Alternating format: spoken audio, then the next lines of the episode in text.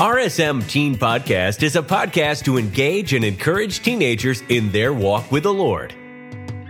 We desire you to crave God's Word and embark on a journey of making it a daily priority in your life.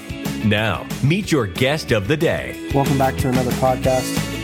I hope everybody has had a great Tuesday so far. Good morning and um, you know, a good afternoon or evening, depending on whenever you're listening to this. But Uh, we'll find ourselves in Philippians ch- chapter number two, and uh, we'll be in chapter number two. And this is kind of the thought that we have been trying to get across to the entire youth group, uh, for, as far as me and Brother Avery teaching, and you know, this, the Christmas season that we were leading up to is through these verses that I'm going to read.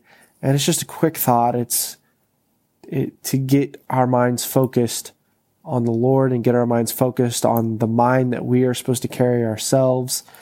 And that is in verse five, uh, Philippians chapter two, verse five says, "Let this mind be in you, which was also in Christ Jesus, who being in the form of God, thought it not robbery to be equal with God, but made himself of no reputation, and took upon him the form of a servant, and was made in the likeness of men. And being found fashioned as a man, he humbled himself and became obedient unto the death, obedient unto death, even the death of the cross."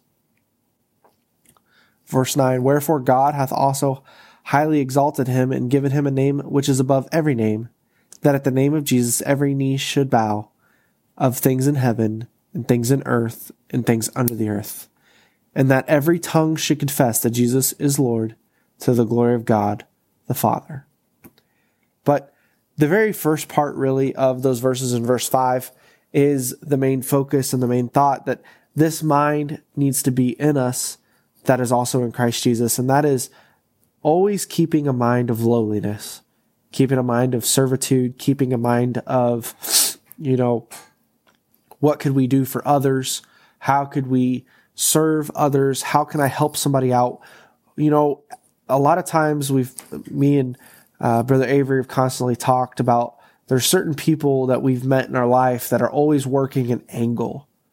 They're always, they'll do this for you and it looks like it's a good purpose that they're doing it for you, but they're really not. They're always looking, they always have a mind to try and how do I benefit from this? How do I, what's in it for me type attitude.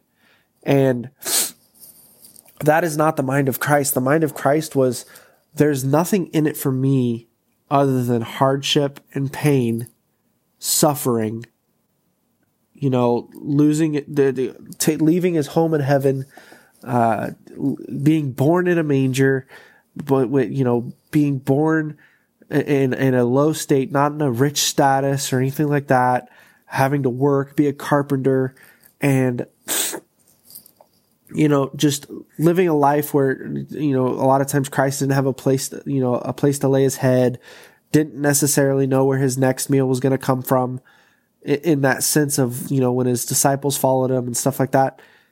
And he did all of that and gave up the, you know, his home in heaven, gave up the perfect body, the sinless life. And, and he didn't give up the sinless life, but he, he gave up the life of comfort. And the the life of, you know, not having to deal with being spat on, not having to deal with being beat, not having to deal with the feeling of hunger pains or the feeling of tired, you know, and went through life as a man for us. There was no angle in it for him. It was simply to basically appease his father's wrath. It was to pay our sinful debts.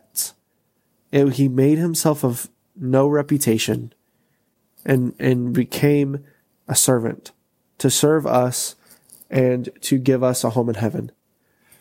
And that's kind of what I want us to focus on today, is that don't look for an angle. Don't look for some way that it's going to benefit you today.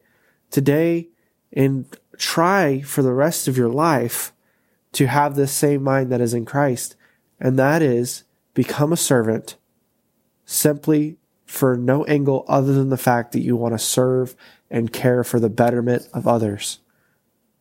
I hope this blesses you. Praying for you. We love you.